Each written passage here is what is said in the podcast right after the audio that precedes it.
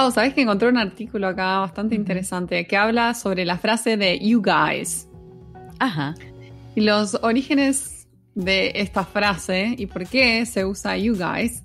eh, básicamente como que tiene que ver con esto de que you puede ser que te estás refiriendo a la primera persona de singular o plural en inglés. Claro. Entonces no sabes si le estás, cuando vos decís you, no sabes si le estás diciendo solo a la persona que lo escucha Ah, o claro. estás eh, como dirigiéndote a todo el grupo.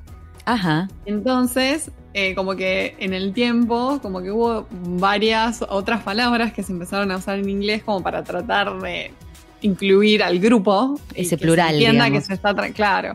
Eh, por ejemplo, use, con S o con e, SE, use. Ajá. You people, you folk, you ones. Estas me encantan, you ones. You once. Wow. Buenísima, me encanta. Y una que sí, que sí pegó, que es eh, you all. Y también en, eh, bueno, por ejemplo, acá en el acento sureño de, de- de Estados Unidos eh, se usa mucho el y'all. Y'all. Claro. Y'all. Y'all. you all. Pero bueno, aparentemente la que más quedó es you guys. Y se empezó a usar eh, muchísimo. De hecho, hoy en día es como una muletilla. Como que Ujú. La gente lo usa cuando habla. Sí. Eh, y lo loco de esto es que las eh, mujeres también lo usan para referirse a un grupo de mujeres. Eso te iba a decir. Se usa no de tiene para las dos, los dos géneros, tal cual. Cuando vos decís you guys, es para cualquiera. Sí, Si- sí, sí. Si vos decís, no sé, I I was with some guys, nunca están hablando de mujeres, pero en general, cuando mujeres a mujeres le dicen you guys, sí, lo he visto en un montón de pelis. Como Sí, loco. y makes no sense. You girls, de última. You girls, viste como You girls. Pero sí, Pero sí, como que Bueno, nada, otra expresión que nos deja un poco afuera, que por ahí no estaría tan buena seguir perpetuando. No sé qué, qué opinas vos, Pau, de esto. Y qué sé yo, claro. Es que no sé cuándo habrá aparecido eso, ¿no? Porque por ahí ya es como que ya está, ¿cómo se puede decir? Deprived of eh, meaning en algún sentido. Como ya son dos palabras que significan ustedes. Y chau. Sí, pero eso para mí es lo más preocupante. Pero es raro. Estás diciendo algo que es deprived of meaning, pero Claro. subconscientemente está diciendo que Guys. tipo guys es lo que importa. Claro, decir chicas, estás diciendo chicos. ¿Por qué? Ujú. Guay. ¿Qué onda en, en el inglés? ¿La gente este, se da cuenta de esas cosas o nadie?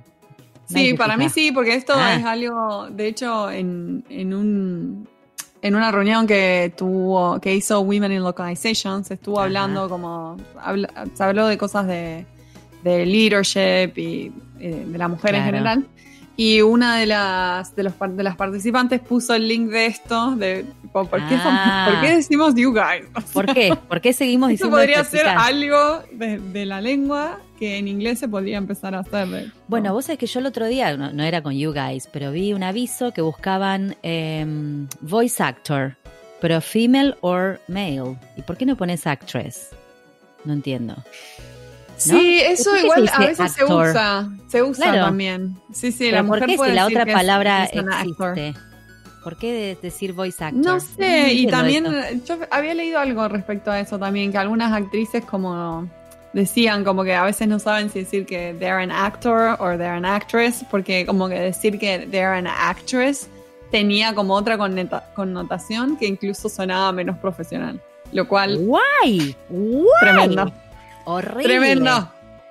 Pero aparte la palabra existe, no es un invento. Me- ah, o sea, bueno, y en relación con eso, como siempre, viste que nosotros sacamos ramas y nos vamos por el te- de tema, ¿no? Pero en relación con eso me acuerdo, el otro día vi en LinkedIn el perfil de una colega que se puso translatress. Y me encantó. Ah, en vez de translator, she said translatress. Translatress.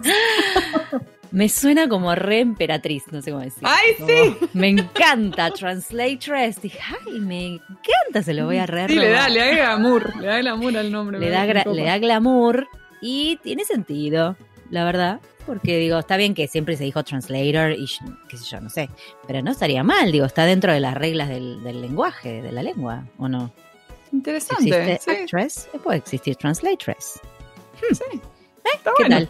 ¿Viste? Está bueno, Me se lo vamos a robar. pega. Le vamos a pedir permiso y se lo vamos a robar. Bueno, tenemos una invitada hoy con la que vamos a hablar de otra cosa, ¿no? Como del otro lado de nuestra profesión, pongamos. Sí, de aquellas Eh, personas que reclutan, ¿no? Ujú. Que re- Yeah. eh, reclutan, reclutan. No, no es reclutan, pero sa- sabemos que reclutan. a veces que se te cruzan. Tampoco reclutan, yo creo, pero se usa porque porque a mí reclutan me da un marín, ¿viste? O sea, te reclutaron para la armada. Para- Pero ahora Ay, mi está diciendo. está cada vez peor. No, pero acá se está diciendo recluta eh, porque se hace como esa traducción tipo calco.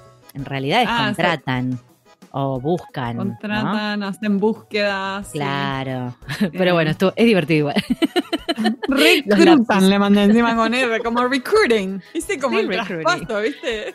La gente, la gente nos va a perdonar porque saben que estás ahí immersed en, en el inglés. Así que bueno, les presentamos a Carmen Cisneros, Vendor Manager. Allá vamos.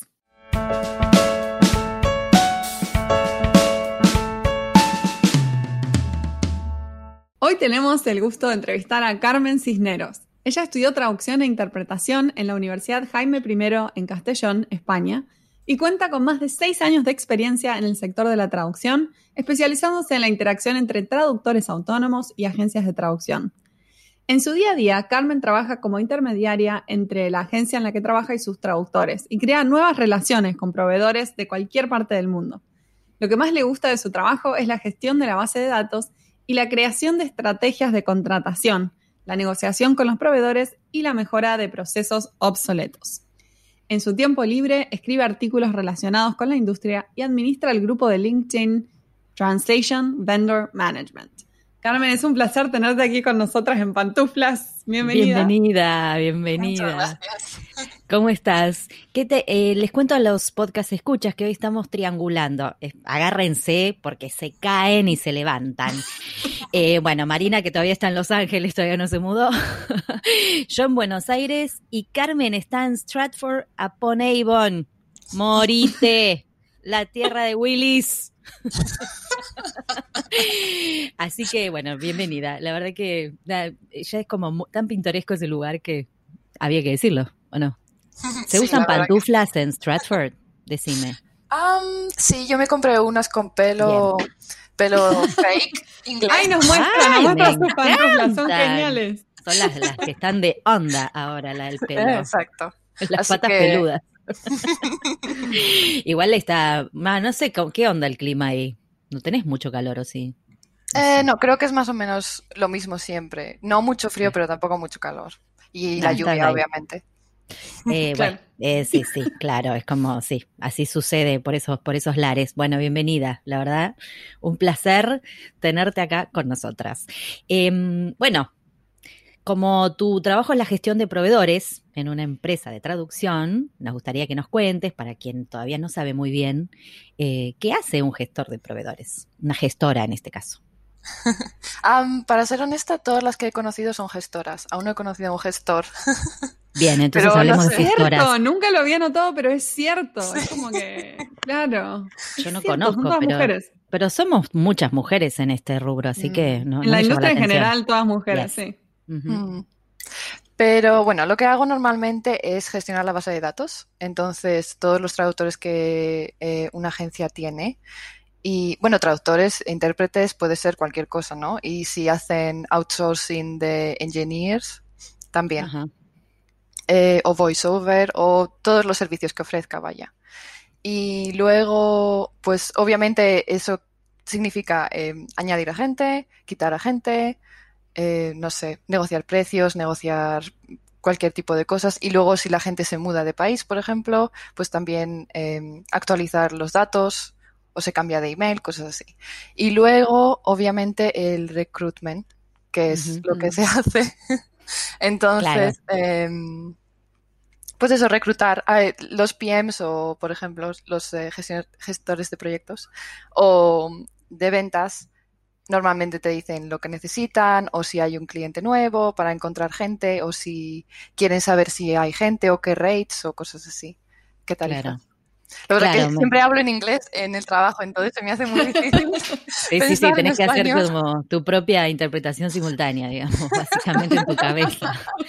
Este, o sea que mm, em, básicamente la base de datos de una agencia, de una empresa de traducción como la que vos trabajás, tiene no solamente los datos de contacto de la gente con la que trabaja con ellos, sino también otros detalles, como no sé, eh, qué especialización tienen, me imagino. Cosa de ir a buscar al, al lingüista que necesitas para determinado proyecto, o bueno, eso entiendo, Sí, ¿verdad? y ahora con lo del ISO también necesitamos que si el certificado de tal, certificado de cual, entonces toda esa Ah. información la necesitas. Y también pues obviamente los eh, detalles del banco, cosas así, el PayPal, para sí, sí, todos quieren cobrar. Entonces, claro, Sí, normalmente. Normalmente la gente quiere cobrar. Hay muchos, hay muchos traductores que se olvidan de mandar los invoices. Nah, nah, Entonces hay gente que, que no se le paga, pero bueno. No, Em. qué horror. Igual eh, sí, tengo que decir que es la peor parte para un trabajo. Va, no sé. Creo que es la peor parte de hacer la parte administrativa, pero cobrar es fundamental, así que en algún momento lo haces. O sea, no- no. Sí, sí, en algún momento No. sea tarde Sí. o En desesperadamente. algún momento lo haces porque no, no vas a ver, sino de que vivís del aire. claro. A mí me gusta, me gustaría hablar porque mm, eh, vi que en LinkedIn administras un grupo que se llama Translation Vendor Management. ¿Nos contás cómo surgió esa iniciativa? Eh, ¿Qué características tiene? Eh, si se publican recursos entre ustedes o cómo, cómo Mm. funciona. Eh, pues sí que intento que sea un poco ameno, pero no he encontrado muchos vendor managers que estén así súper eh, apasionados, la Ah, verdad. no. Después de este podcast trabajando mucho. deberían aparecer. Sí, claro. Pues em, surgió como porque yo intentaba encontrar uno que hubiera, pues, eh, eh, lo que dices tú, recursos, igual algo de training, igual algo de, em, eh, pues, eh, discusión de ideas o, no sé, problemas. Oye, ¿te ha pasado esto con este traductor? ¿Qué harías? Pero también, a la vez, yo creo que las empresas tienen bastante, em, se guardan los, sus secretos de vendor Sí, management. te iba a decir, me imagino como que son muchos Debe haber un celosos de... de- sus talentos y como que no quieren revelar mucho. Sí. Claro. Pero bueno, entonces lo creé pues para que la gente se conociera entre ellos. Y hay bastantes traductores, hay bastantes vendor managers, eh, project managers también. Así que está bien y bueno, intento pues algunas ofertas de trabajo que haya o Bueno. cosas que se me ocurren a mí. Em, Claro. Pues sí, o training que he encontrado o artículos que son importantes.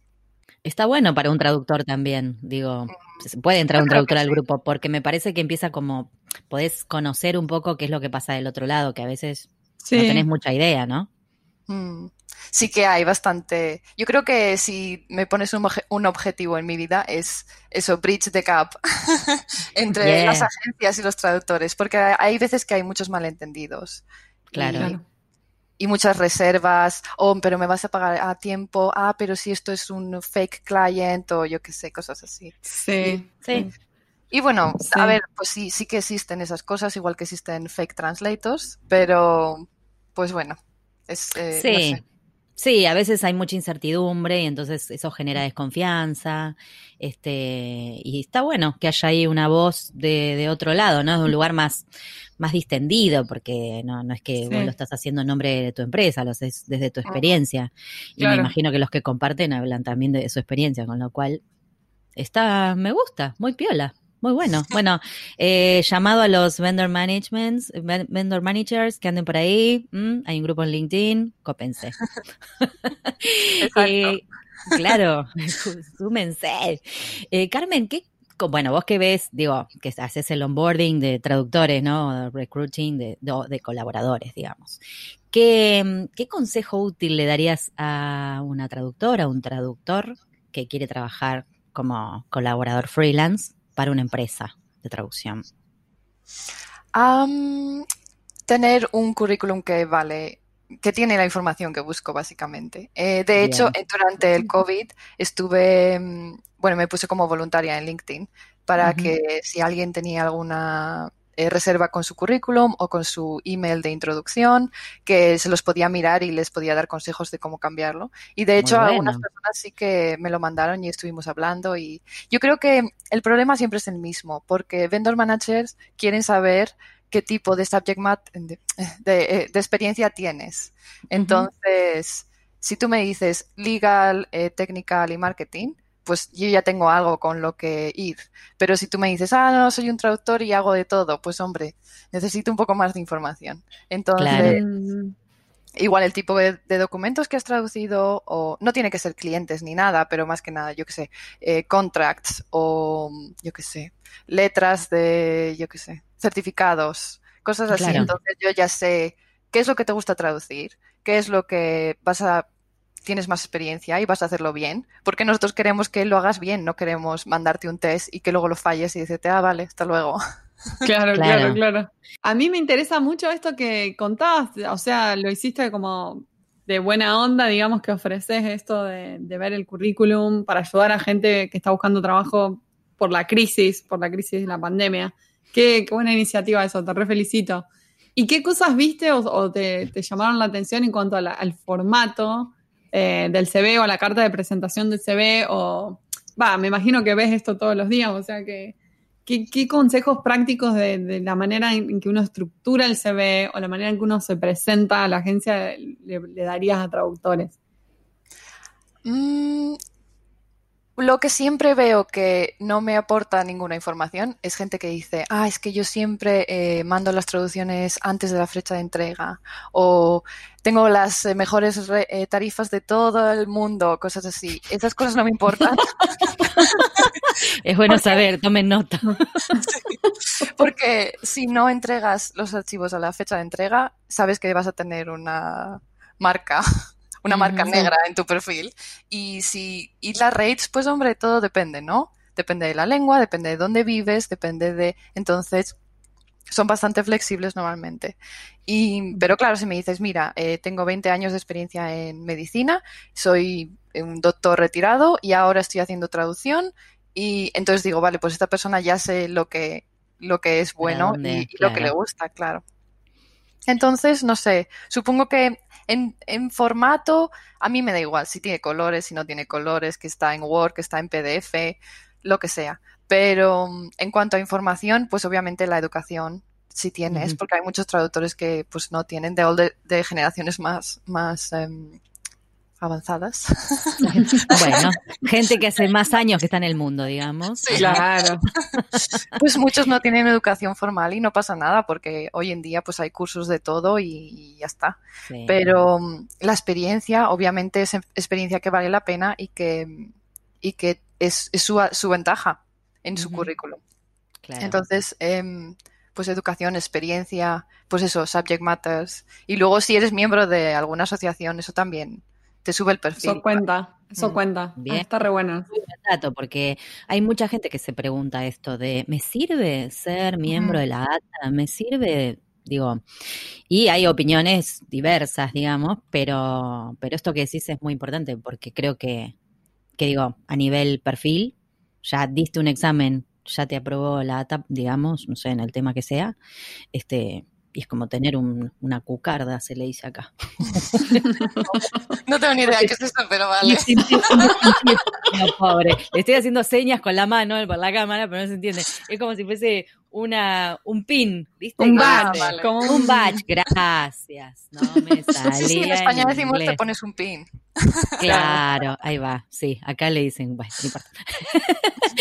eh, sí, estaba pensando en esto que vos decís. Eh, claro, por ejemplo, un traductor o traductora que recién empieza.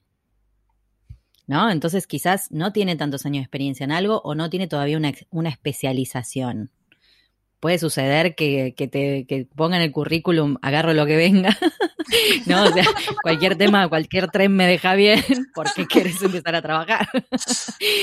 Em, ahí yo pienso que debe ser muy difícil decidir qué, qué decir. Quizás eh, puede, puede orientar la formación que tengas, ¿no? Quizás ahí entonces eh, hacerle más hincapié, no sé, en los cursos, en los training, en ese tipo de cosas, o no tienen chance.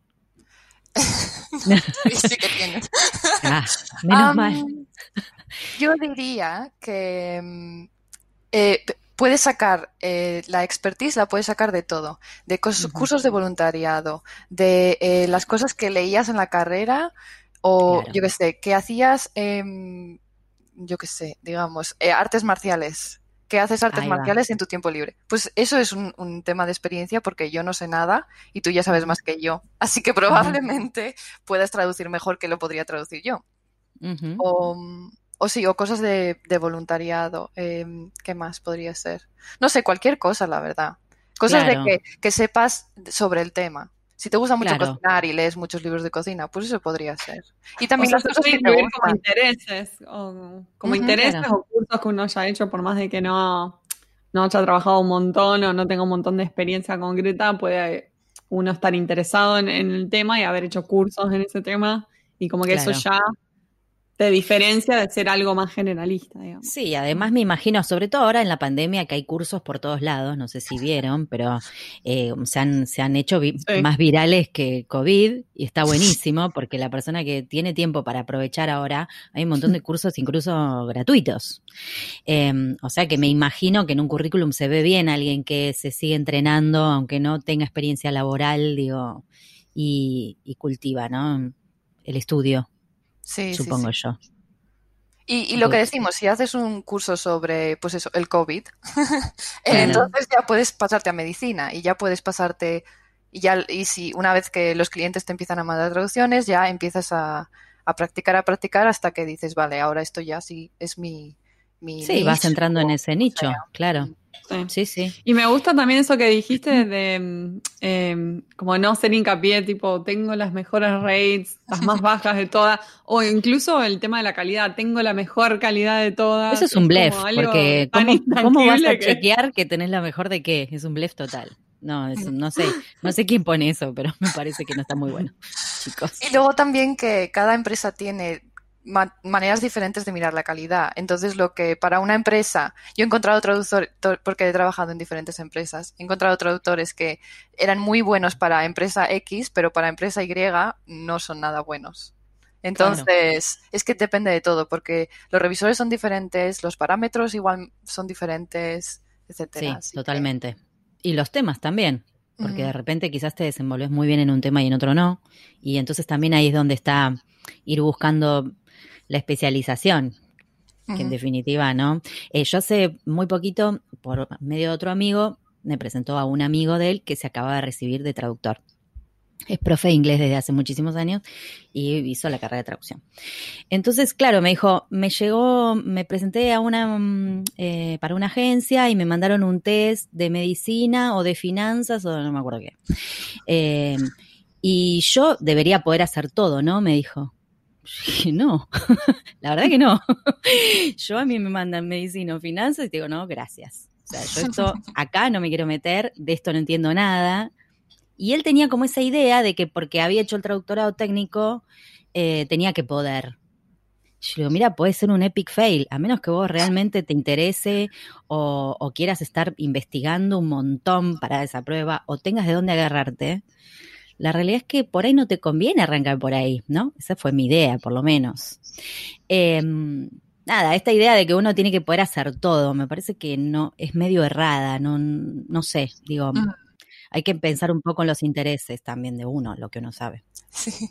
No, que yo creo que la traducción en general es algo que se aprende conforme vas practicando, porque al fin y al cabo nunca vas a saberlo todo de todas las subject matters, de todos los tipos Exacto. de documentos. Entonces, pues sí, yo creo que esas cosas se tienen en cuenta cuando empiezas a trabajar con una empresa. Bueno, por lo menos yo sí que lo tengo en cuenta. Claro, claro.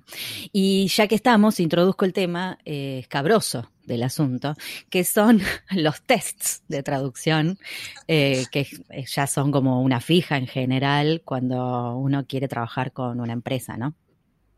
Y de- están las aguas bastante divididas entre profesionales independientes. Eh, ¿Por qué se toman pruebas de traducción y qué, qué características observa la empresa en esas pruebas? ¿Observa solamente la traducción u otras cosas? Eh, se observa todo. Eh, pues eh, que la, la entregas en la fecha que toca, eh, que si has cambiado el formato. Pues Depende de cómo hagas la prueba, si la haces en CATTOOL o si la haces en Word, pero, pero sí, se, se mira todo. La conversación, qué tal, la personalidad, porque al fin y al cabo estás haciendo negocios con otra persona. Entonces, tienes que ver que la personalidad del traductor, pues, va con la personalidad de la empresa, digámoslo así. Y, ¿Y qué más? Ah, bueno, no sé, yo creo que sí que son em, importantes, no que sean absolutamente necesarios, pero sí que son importantes de momento porque no hay nada que lo prueba a sustituir. O sea, tú no puedes, no puedes mandar un, un live project a una persona que no sabes. Aparte del currículum, no, no sabes nada. Y, y puedes mentir en el currículum porque obviamente todo el mundo lo hace, aunque no seas Claro. traductor. Claro. Um, entonces, Claro, pero no es que, por ejemplo, si tenés la certificación de ATA, podés no dar una prueba. ¿Existe Exacto. eso o no? em, eso es lo que me gustaría que existiera. A mí yo también. Sí, yo creo que las empresas lo de las certificaciones no se lo toman muy en serio. Yo creo que es una cosa que deberían de mirar más. Deberían, sí, porque Mm. es un examen serio, digo, no es un examen que lo da cualquiera y además, digo, es pago también, digo, no sé, no es que pago cualquiera, hace clic, clic, clic y se lo dan, me parece a mí. Yo entiendo también lo de los test cuando el- la temática es muy específica, como que están buscando una temática realmente específica y está bueno ver cómo se desempeña el traductor, por más de que tenga la certificación de alta o haya estudiado en lugares como muy, muy buenos, que, que sepan hacer eso específico bien. Claro, sí. Ah, Bueno, de hecho, de, de las pruebas que yo di hasta ahora, hubo una que, eh, que fue específicamente para hacer un trabajo determinado en el que yo no tenía experiencia, pero que lo quería hacer. Entonces, claro. en algún punto esa prueba me abrió la puerta. Si no, no hubiese podido hacerlo. O sea, porque no tenía como decir, hice esto. Digamos, Claro. ¿no? Eh, en ese sentido, y después también otra que nunca la terminé de hacer y pedí mi- mis disculpas porque estaba con mucho trabajo.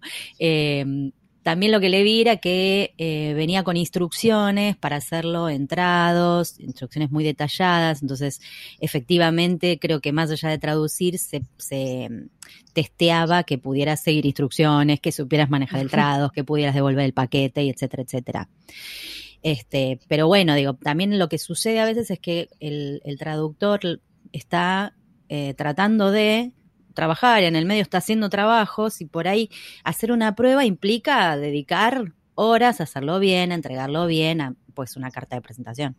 Entonces, para muchos es como lo que les creo, lo que yo vengo escuchando, es que les molesta eso, ¿no? Dedicar su tiempo hacer la prueba. Pero bueno, ahí estamos. O sea, como que la empresa necesita algo para, para ver si vas a hacer un buen match, me imagino.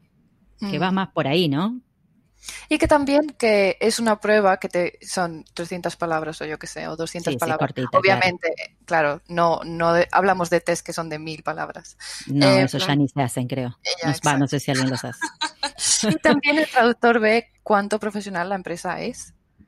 Claro. Porque si te dice, ah, te mando la prueba y luego se la manda des- dos semanas después, o yo qué sé. Claro, O si te vamos a pagar, pero luego no paga o no manda ningún purchase order. Cosas así. claro, claro, claro. Entonces yo creo que está bien más que nada para las dos partes. Em, que sí, la prueba de traducción probablemente es un poco em, annoyance eh, al principio, pero luego em, te ayuda también a trabajar con un nuevo cliente. Tú no sabes cuánto trabajo te van a mandar, si te van a mandar cinco, te van a mandar diez o te van a mandar diez mil trabajos.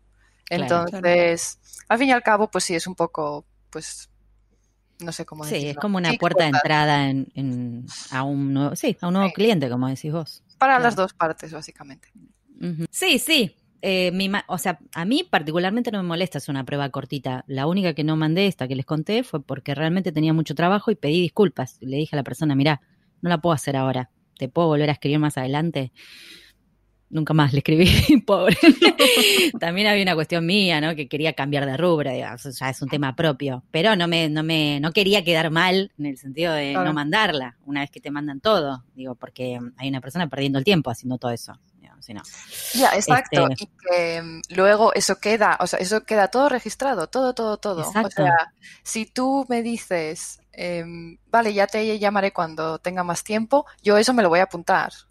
Y todo, todo se Claro, Entonces, aunque sea eh, dentro de tres años, igual esa vendor manager te dice, oye, ¿tienes más tiempo ahora?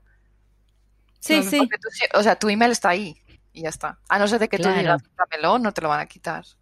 Sí. Claro, claro. No, de hecho, bueno, ya que estamos, te cuento, este, como, como era más eh, una prueba más de tecnología, y yo hice tecnología mucho tiempo y ya no tenía más ganas de hacerlo, hay que ser sincero con uno mismo, em, dije, bueno, eh, voy a ver si puedo ganar experiencia en esto que estoy haciendo ahora, que es más creativo, y en todo caso vuelvo a ofrecerme para eso, digamos, Claro. ¿no? Como para decir, bueno, mira, mi perfil ahora es este que yo.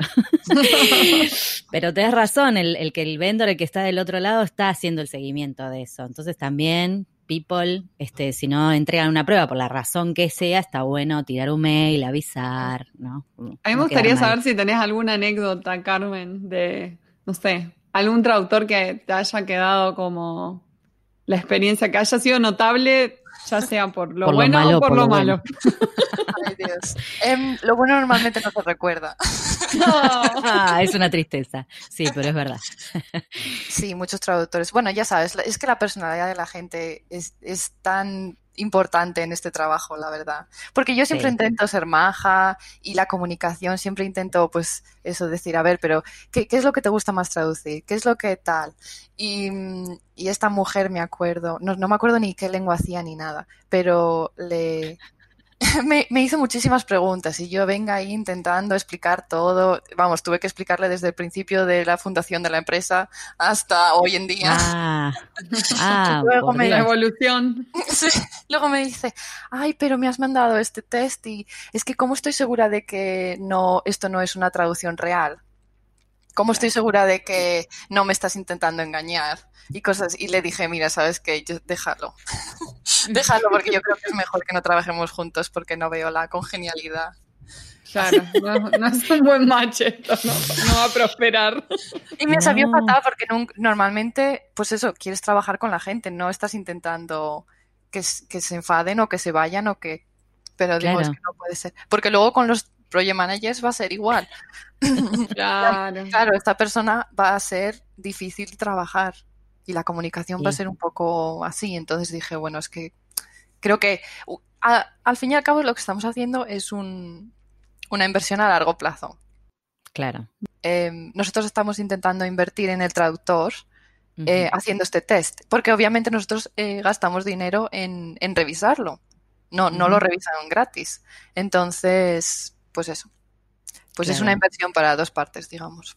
Sí, yo lo que Claro. noto es que sí, está bueno cuando uno trabaja con una empresa, este, generar una relación más bien larga, ¿no? Por ahí podés hacer algo, qué sé yo, una vez, dos veces, depende del trabajo que haya, el- a lo que te dediques, la lengua, me imagino. Pero entiendo que también es un win-win para la, em- para las dos partes si generas una relación a largo plazo, porque también entendés qué es lo que se espera de vos como traductor y del otro lado también saben qué es lo que van a recibir. Entonces, está bueno. Tiene que haber confianza de ambos lados. Pero Sí. esto de la desconfianza de que el test sea en realidad un trabajo, eso es como, lo veo un montón, de hecho, Sí. ¿no? Como que muchos traductores piensan de que quizás hay algo por detrás, de que en realidad se están usando esas traducciones. Eh, no sé si nos puedes desmentir un poco ese mito, Carmen. Te agradecemos. Te agradecemos. Bueno, bueno, eh, pues eh, es preocupante, sí, porque mm, te da pe- de pensar cuántas eh, agencias son unprofessional. Sí. ¿Cuántas no, no agencias están ahí Claro. intentando, ¿qué, qué intentan hacer? Intentan, no sé, dar un mal nombre a la industria de la traducción o, no sé, ganar dinero a costa de traductores que no saben o que no entienden o no sé. Entonces, obviamente, mirar que la empresa con la que vas a trabajar es profesional y es, pues, eh, reliable. Pues eso, social media, ahora todo el mundo tiene una página web. Si la empresa no tiene una página web, entonces, pues igual no son muy, no Mm, sé, Sería medio raro, claro, claro. que no tuviera. Igual que los traductores, yo sí miro si un traductor no tiene social media profile o no tiene solamente el pro, si lo tiene ahí dejado que no lo eh, actualiza, pues no te da tanta Claro. confianza. Claro. mm. Mm, sonamos, Ese es un buen punto, que- como buscar, buscar la le- legitimidad de la agencia, viendo, hay sitios como, bueno, Pros, Pros tiene un Blueboard, después está Mm. el sitio Payment Practices, donde puedes buscar eh, eh, ratings que hayan dejado otros traductores sobre la agencia, como para ver si realmente la agencia, nada, es una buena agencia para- con la que trabajar, si pagan a término, todas esas cosas. Claro, Mm. así es. ¿Y eh, tenés algún consejo útil de negociación? Mm, te estamos matando. Pues además os voy a contar una historia. La primera vez que empecé como vendor manager, fui a, la, a una conferencia de traducción para vender nuestra empresa y ta, ta, ta. No esta empresa, otra empresa. Y, y hacían un, un día de training antes de la conferencia y era de negociación. Y dije, ah, qué guay, vo- voy a ir. Y claro, habrá otros vendor managers. Pues no, era la única. Los demás eran todos traductores. ¿Viste? Todos interesados en saber cómo negociar. Es el tema. La, la mujer, ah, ah, qué interesante. Pues mira, ahora Carmen se va a poner aquí y todos vosotros le hacéis preguntas y a ver qué tal. No, Sí, sí. Y a ver qué tal la negociación, No si habéis aprendido. Yo, Ay, Dios mío. no, pero que te, te agarró ahí de, de- Sí, De fue un poco. Creo que la, la tensión de, la habitación había una tensión así rara, pero bueno. No, pero eran Sí. todas muy majas. eh, Al final no pasó nada, pero. Menos mal. Pero digo, bueno, para ser la primera vez. Claro, es que sí es un tema que uno por ahí no, no, la mayoría no manejamos, la verdad. Este, y a veces no sabes muy bien, cuando recién empezás o cuando trabajás por primera vez con una agencia, no sabes muy bien hasta dónde negociás, hasta dónde no. ¿No? Es como, qué sé yo, depende. Hay gente que no, no está abierta a negociar nada, tampoco. Digo, que simplemente pasa su tarifa y espera esa tarifa y se acabó. Hay de todo y está bien. Em, pero bueno, es un tema difícil. O sea, ¿cómo se puede? Encima, en general la comunicación es vía mail. No, Sí. no, no tenés una entrevista personal. Claro. Eso, eso es un factor bastante importante, es un por importante. Exacto. Si vas a escribir para negociar algo, que en general es la tarifa, no sé, un plazo, qué sé yo, no sé. Em, bueno, que, no sé, tener en cuenta que ser amable, empecemos por ahí. Sí, sí. Am, y ser flexible, porque al fin y al cabo puede ser que la negociación no vaya donde tú quieres que vaya. Claro. Em, Pero bueno, aparte de eso, pues mirar la relación que tienes con el cliente. Es un cliente viejo, es un cliente nuevo, te han mandado Claro. mucho trabajo, no mucho trabajo. ¿Sabes por qué no te han mandado trabajo? Porque eso Mm. también es importante. Yo creo que la gente no, no pregunta, tienes que preguntar, decirle, oye, Sí. no me estáis mandando nada, ¿qué pasa? Es la rate, es tal, es cual, es, es la, la time zone, porque a veces puede ser que eh, donde vives, pues yo qué sé, si el cliente está en Inglaterra y tú vives en, en América, pues igual eso es lo que te impide tener trabajos a tiempo real. Y Eso es- sí, es verdad. que yo creo que mucha gente no se da cuenta, pero es, es un factor que nosotros tenemos en cuenta. Si mandas a alguien un trabajo que no está en tu, en tu time zone. Si es bueno o es malo, yo qué sé. Claro, Eh, y por ahí en algún momento te conviene, en algún momento no. Porque por, Claro, ahí, por una sí. cuestión de zona, te conviene más mandárselo para un lado que para el otro y, y en otros casos no. Sí, porque Eso a es veces no tiene nada que ver con la rate, el, tra- el traductor que escoges para el trabajo, para un trabajo específico. Em, pero bueno, yo diría la relación es lo más importante. Y luego, pues, cuánto, cuánto poder tienes. Eh, ¿Tienes otros clientes? O no, solo tienes este cliente. Claro. claro. Claro. Em, pues sí, no sé. ¿Y cuánto seguro tú crees que estás de tu rate? Eh, si no estás muy segura, probablemente la otra persona te va a, a presionar para que la cambies, normalmente para abajo. Eh. Pero si tú estás segura y dices, mira, esta es mi rate y esto es lo que quiero cobrar, entonces la otra persona igual, pues, eh, no sé, te dice, ah, pues mira, es que entonces eh, vas a ser muy caro o entonces, eh, no sé, cualquier cosa. Claro. Ah, Como No, así. hablamos otro día. Chau. Claro. Claro, y hay veces Sí. que, es que no se puede llegar a un acuerdo, que es que también hay mucha gente que dice, bueno, es que si hago la negociación, a ver, puedes decir, oye, mira, esto no me viene bien, hasta luego. Y te buscas Claro, a la sí. persona y chimpum. Sí, que en realidad también es importante tener- estar seguro de eso, ¿no? De, de lo que uno quiere o no quiere. Porque después, en definitiva, si vos aceptás algo, unas condiciones que no te cierran, Mm. en algún momento eso no, no prospera. Digo, Y o sea, el trabajo se- te va a parecer más de lo que, o sea, qué sé yo, digo yo, te va a molestar. Claro, hacerlo. mucha gente se lo guarda, se lo guarda, hace trabajos con una red que no les gusta y luego al final ya explotan y entonces es cuando se hace como un drama, ¿no? Sí, es cierto, es cierto eso también. Eh, bueno, te voy a contar. En esta tercera temporada de En Pantuflas, eh, estamos haciendo, siempre cerramos la temporada con una pregunta, generalmente filosófica. Este, así que le doy la palabra a mi compañera que te va a hacer la pregunta de la temporada 3. Nuestra pregunta es, Carmen, si pudieras volver el tiempo atrás, a cuando recién comenzabas tu carrera, y darte un consejo profesional, ¿qué te dirías? Eh, no estudies alemán en la carrera. No pierdas el tiempo. exacto, exacto. Me muero. O sea, estudiaste alemán y no hiciste nada con alemán. No. Bueno, yo hice traducción, obviamente. Entonces mi idea era ser intérprete en la Unión Europea. Ajá. Bien. Y obviamente pues estoy aquí. Entonces, igual debería haberlo pensado un poco mejor. Em, probablemente igual hubiera estudiado, no sé, administración o business o algo así, Mm. en vez de traducción. Pero al, al mismo tiempo, me gusta mucho la, la industria de la traducción. Y creo que me quiero quedar en, en donde estoy por ahora. Así que... Bueno, nunca es tarde, podés agregarle un business ahora, total, mm, ¿no? No No da muchas ganas. No sé, cuando me fui de la universidad juré nunca volver. Entonces igual algún cursito o algo, pero no... Claro, pero sí, claro, una cosa así como muy a largo plazo, como cuesta. Sí, Yo sí, creo te que sí. entiendo perfectamente. Y ya cuando empiezas Bien. a trabajar dices, bueno, Ya está. tengo, ya vale. Bueno, mira vos, qué bien. Bueno, pero tenés ahí un, un otro idioma, qué sé yo. ¿No lo usás nunca? ¿O lo dejaste ahí abandonado? Desde o... la universidad, ¿no? Así que Ah, siempre he estado Bueno. trabajando en, en inglés. la claro. verdad. Claro. Mm. Bueno, muy bien, me gusta igual. Está bien, se daría un consejo útil. Se ahorraría tiempo ella. Exacto. Cambié de idioma, cambié de idioma. Pensalo te mejor.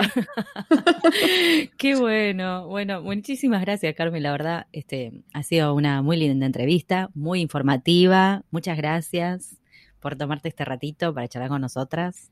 Eh, saludos a los.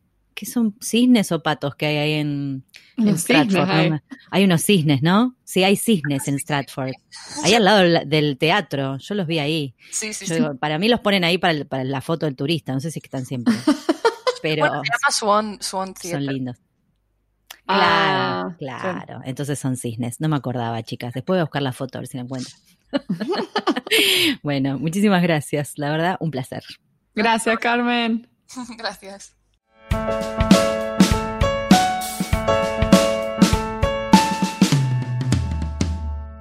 Y ahora con ustedes, el momento catártico del programa. Los invitamos a escuchar al traductor karaoke.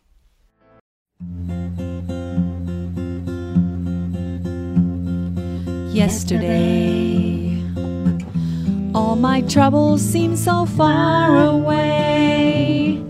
Now this client says he cannot wait. He wants this done for yesterday. Suddenly, I don't know how to explain to him.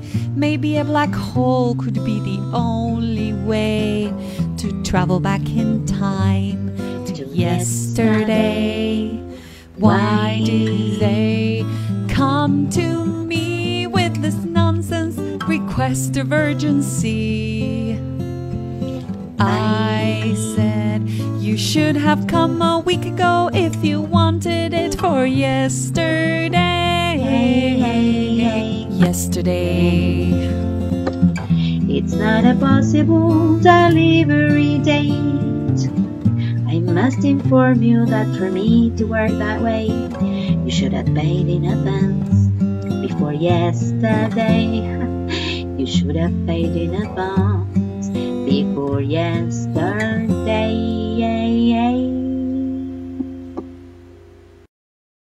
Este fue un nuevo episodio de En Pantuflas, patrocinado por nuestro amigo fiel, MemoQ. Si sos tan fan de MemoQ como nosotras, aprovecha el 45% de descuento exclusivo para podcast escuchas. Anota este código, CAM-pantuflas45. Podés encontrar todos los episodios del podcast en nuestra página en guiondelmediopantuflas.com y suscribirte para escucharlos apenas salen en iTunes, Spotify y Google Podcast. Prohibí sorpresión, en la Argentina, me en Los Ángeles, Marín, Buenos Aires, Pantuflas al virus.